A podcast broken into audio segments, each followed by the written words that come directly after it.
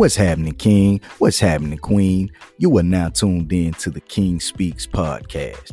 I am your host, King Genesis. That moniker is an acronym that simply means God's youth need education, so I speak. Now, without further delay, your information, education, and inspiration is on the way.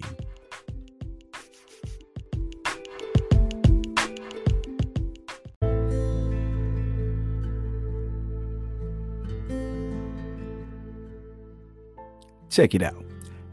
I can remember reading these words somewhere.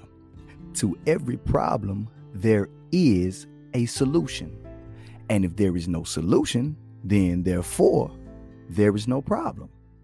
You see, it held minimal significance to me at the time, but that quickly changed with mistake numbers one, two, three, four, five, six, and so on. But you get the point, right?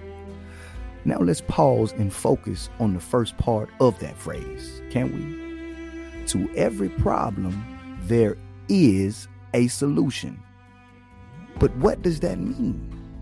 Well, fortunately, that means that after you have identified or acknowledged, there's that word acknowledged again, that there is a problem, guess what? There is hope.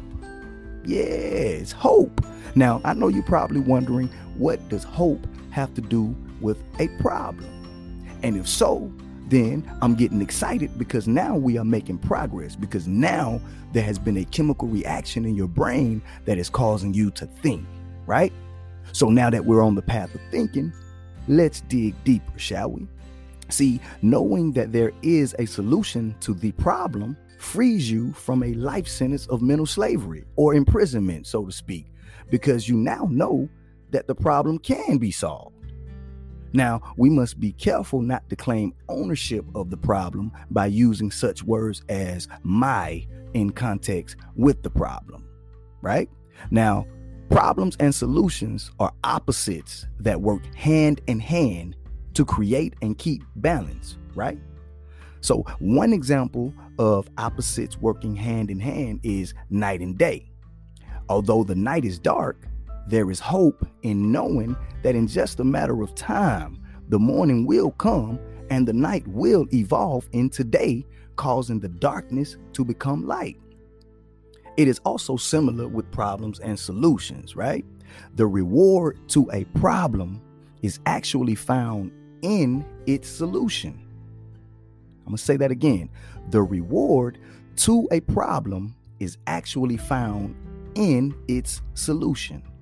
And the solution to a problem is always found on the other side of the problem.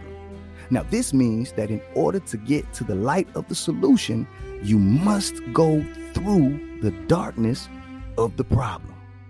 Now, looking from this vantage point, we can now see that a problem is not necessarily a death sentence, right? But rather an opportunity to the presented challenge and, believe it or not, a potential reward. Check it out. The opportunity is the chance to learn and grow, and the challenge is to unlock the reward that is the solution on the other side of that identified or acknowledged problem.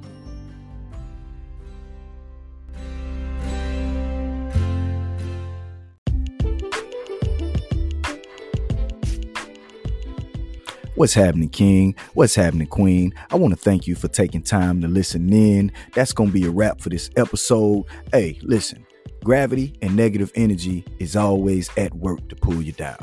That's why on the King Speaks podcast, we don't say hold it down. We say hold it up now.